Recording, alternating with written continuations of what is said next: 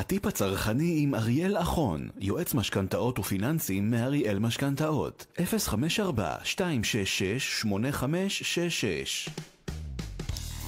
כן, כן, אתם לא מתבלבלים, יום רביעי אנחנו עם הטיפ הצרכני. כן, ענייני משכנתה, ואתם יודעים, אה, משכנתה היא אחת ההוצאות המכבידות ביותר עבור משקי בית. אה, מאוד מאוד... אה, זה הרבה כסף, בקיצור, הרבה הרבה כסף שצריך לשלם uh, כל חודש, ואנחנו עדיין בתקופה של uh, קצת חוסר ודאות. ישנם עוד אנשים שאפילו לא חזרו לעבודה, אפילו אנשים שאיבדו את מקום העבודה. Uh, יש המון המון בלבול, ואנשים מנסים, מבקשים, לדחות את החזר המשכנתה למועד מאוחר יותר, או להקפיא את המשכנתה. אז בשביל שנוכל להבין ותוכלו לדעת האם גם אתם יכולים להקפיא את המשכנתה ומה עליכם לעשות. בואו נגיד, ערב טוב אריאל אחרון, יועץ משכנתאות ופיננסים מאריאל משכנתאות. ערב טוב רות, ערב טוב לכל המאזינים. ספר לנו קצת, מה זה בכלל הקפאת משכנתה? אז uh, הנושא של הקפאת משכנתה, רות, נתקלנו בו בצורה די מסיבית uh, בתחילת הקורונה. בשלהי uh, מאי, יוני, יולי 2020, כשהתחיל כל הבלגן הגדול של הקורונה והסגרים, בעצם אה, נהיה מאוד מאוד באופנה לבצע הקפאה של המשכנתה. ורוב משקי הבית בישראל, מבלי אפילו להבין מה זה, רצו קודם כל ועשו את המהלך הזה. כי כביכול זה נתפס כהטבה, שזה לא באמת הטבה, תכף נגיע לזה. מה זה אומר בעצם הקפאת המשכנתה הזאת? הקפאת המשכנתה אומרת שאנחנו יכולים לעשות בגדול אחד משניים. או שאנחנו יכולים להפסיק לגמרי את תשלומי המשכנתה לתקופה מסוימת, אוקיי? ממש לא לשלם. אם היום אני משלם למשל 3,000 שקלים, אז לא לשלם בכלל לתקופה מסוימת. החלופה השנייה שנובעת מזה יכולה להיות שאנחנו עושים בעצם איזושהי אה, דחייה בעצם של תשלומי הקרן של המשכנתה ומשלמים רק את הריבית או חלק מהריבית. כלומר, מה הרעיון המסדר בין שתי החלופות האלה? אז עוד גם אנחנו ניתן איזושהי הדגמה. רות, הרעיון המסדר פה הוא שאנחנו רוצים לחתוך בהחזרים החודשיים, כמו שאמרת בפתיח. Mm-hmm. החזרים חודשיים שההוצאה, ברוב משקי הבית, הוצאת האשראי הכי גדולה, אה, היא המשכנתה, אוקיי? כן. ואנחנו רוצים פה להבין את, ה, את המשמעויות של המהלך הזה. אני מראש אומר, חשוב שנבין אין מתנות חינם. זה אחד. שתיים, אני אחזור למה שאמרתי קודם, זו לא הטבה, זו לא מתנה, זה משהו שברוב המקרים רשום בחוזה המשכנתה המאוד ארוך שאני חותם עליו בבנק, אוקיי? בכל הניירת שאני חותם, אז יש כמובן סעיף שמתייחס לזה, וכמובן שיש אה, איזה שהן התאמות שהבנקים עושים, אה, בין אם זה כאיזשהו רצון בסופו של תהליך להיטיב עם הלקוחות לתקופה מסוימת, להיטיב גם כמובן עם עצמם, אני, אני מדגיש, אבל גם עם הלקוחות, או כל מיני תקנות או הנחיות שבנק ישראל נותן, שבשורה התחתונה, אם אנחנו מסכמים את הסוגיה של בכלל מה זה הקפאת משכנתה, זה אומר להוריד בצורה משמעותית את ההחזרים החודשיים עד יעבור זעם. אוקיי? Mm-hmm. כן. נהדר. אז, אז עכשיו אנחנו, אנחנו נצלול ככה לתוך זה. אז האפשרות הראשונה שציינתי קודם, אוקיי, זה אומר שאנחנו מבצעים דחייה מלאה של התשלומים. כלומר, אם היום אני משלם למשל 3,000 שקלים, לתקופה של חודש, חודשיים, שלושה, עכשיו חלק מהבנקים גם מאפשרים אפילו דחייה לתקופה משמעותית יותר.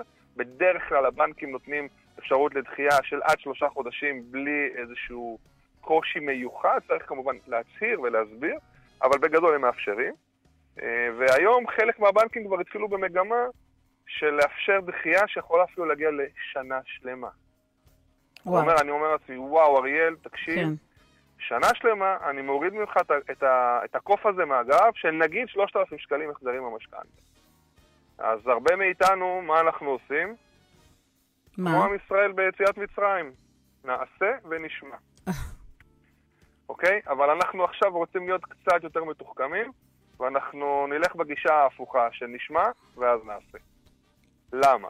כי כמו שאמרתי קודם, אין מתנות חינם. לכל סוג כזה של הקפאה, בין אם זה הקפאה מלאה, או שציינו בשלב הראשון, או הקפאה השנייה שיכולה להיות, שזה בעצם תשלומים של הריבית, של כל הריבית ודחיית הקרן, או אה, תשלומים, של, אה, תשלומים חלקיים של הריבית ודחייה של קרן המשכנתה וחלק מהריבית להמשך הדרך, יש להם משמעויות. אז בואו נדבר אה, למעשה על המשמעויות, שזה לא פחות חשוב.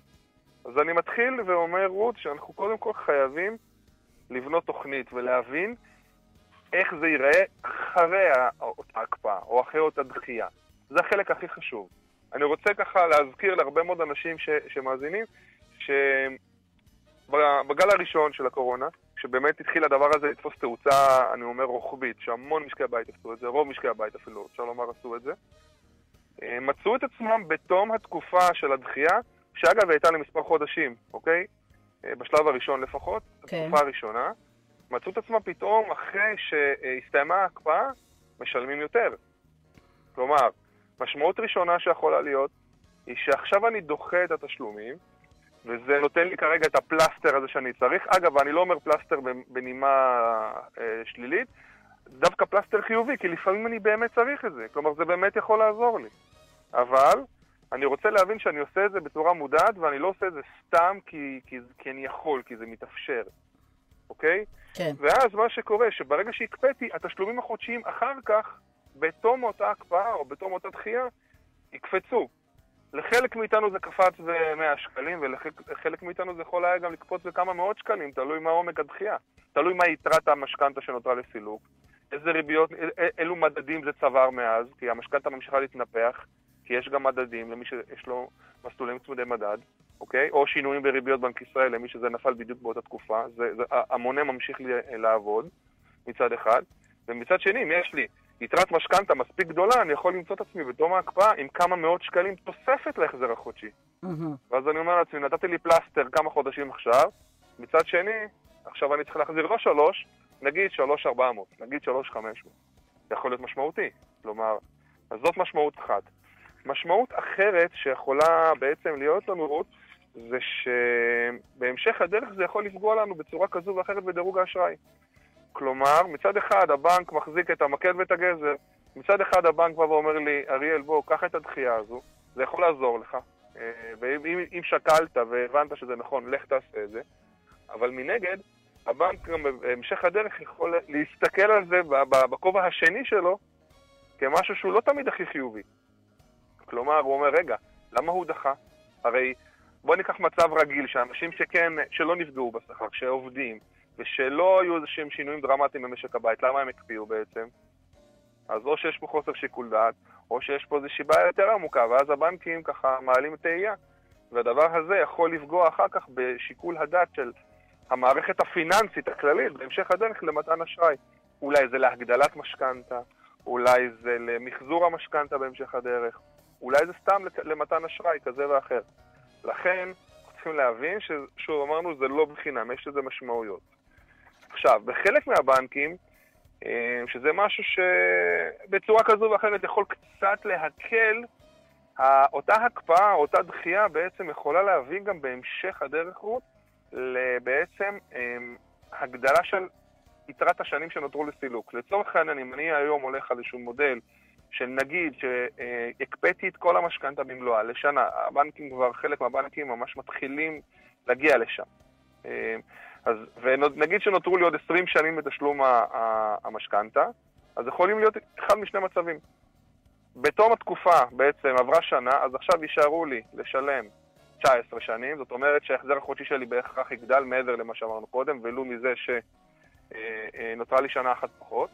ודבר שני, יש חלק, מה, חלק מהסיטואציות מאפשרים בעצם להגדיל מחדש את השנים. זאת אומרת, כאילו פרסתי את המשכנתה ל-21 שנה ולא ל-20 שנה. Mm-hmm. כלומר, בעוד שנה עדיין יישארו לי עוד 20 שנה לשלם את המשכנתה. אוקיי? אנחנו צריכים להבין בסופו של תהליך שאיך שלא נהפוך את זה, וזאת ה... הנקודה הכי חשובה בסופו של דבר, חוזר, אני חוזר אליה כמה פעמים, לא סתם, ש... אה, לא מדובר בהטבה, אבל מדובר במשהו שמאוד יכול להיטיב איתי. Mm-hmm. כלומר... זה יכול להקל ו- באותו רגע. זהו, את מבינה? אני נורא נזהר במה שאני אומר, כי מצד אחד אני אוקיי. מזהיר מצד, מהדבר הזה, כי יש לזה השלכות להמשך, אבל מצד שני, רות, אם זה עוזר לי, וזה לא סתם כי אני יכול, או כי בא לי, או כי אני, אני קצת בלחץ, אוקיי? זאת הכוונה שלי. כלומר, אם אני עלה כזה, זה קצת גבולי, אבל לא מחויב המציאות, אולי לא לעשות את זה, או לחשוב על זה פעמיים, או להתייעץ. יש אבל אבל, יש אופציות אחרות? אתה כאילו יכול לבוא ולייעץ על דברים אחרים במקום...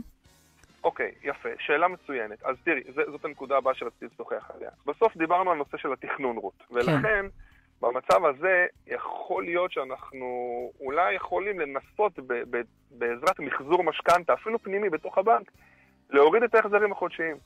כלומר, אם יש לי אפשרות לפרוס את המשכנתה מחדש, יכול להיות שהדבר הזה יהיה עדיף על להקפיא אותה, למשל לשנה או לכמה חודשים, או להקפיא אותה חלקית, כלומר לדחות את התשלומים או לשלם חלק רק מה, מהתשלומים. יכול להיות שאנחנו נבין שבעצם הפתרון הוא צריך להיות פחות אה, אה, בכיוון של ההקפאה, על, המש, על המשמעויות שלה לטובת ההמשך, ויכול להיות שאנחנו יותר נתמקד בכיוון של אולי ביצוע מחזור של המשכנתה והורדת ההחזרים החודשיים. אה, אה, תתפלאו שבאמת בהרבה מאוד מקרים זה דווקא פתרון שיכול להיות טוב. אם מישהו היום מחזיר למשל 4,000 שקל במשכנתה, ואנחנו בעזרת המחזור הזה יכולים להחזיר אותו לשלושת, נגיד להוריד אותו לשלושת אלפים, כי הוא, הוא משלם יחסית הרבה, אוקיי? כי הוא לקח משכנתה שהיא קצרת מועד לצורך העניין. כן. אז יכול להיות שאנחנו נאריך בשלב הראשון את התקופה, ובהמשך הדרך, שעד יעבור זעם, אנחנו נגדיל. נקטין מחדש את התקופות.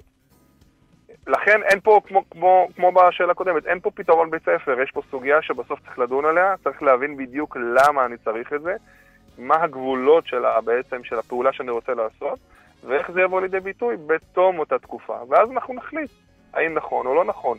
אני, אני עוד פעם שב ואומר, אני מזהיר מזה, אבל מצד שני זה מכשיר פיננסי שלמי שבאמת צריך אותו, הוא מצוין.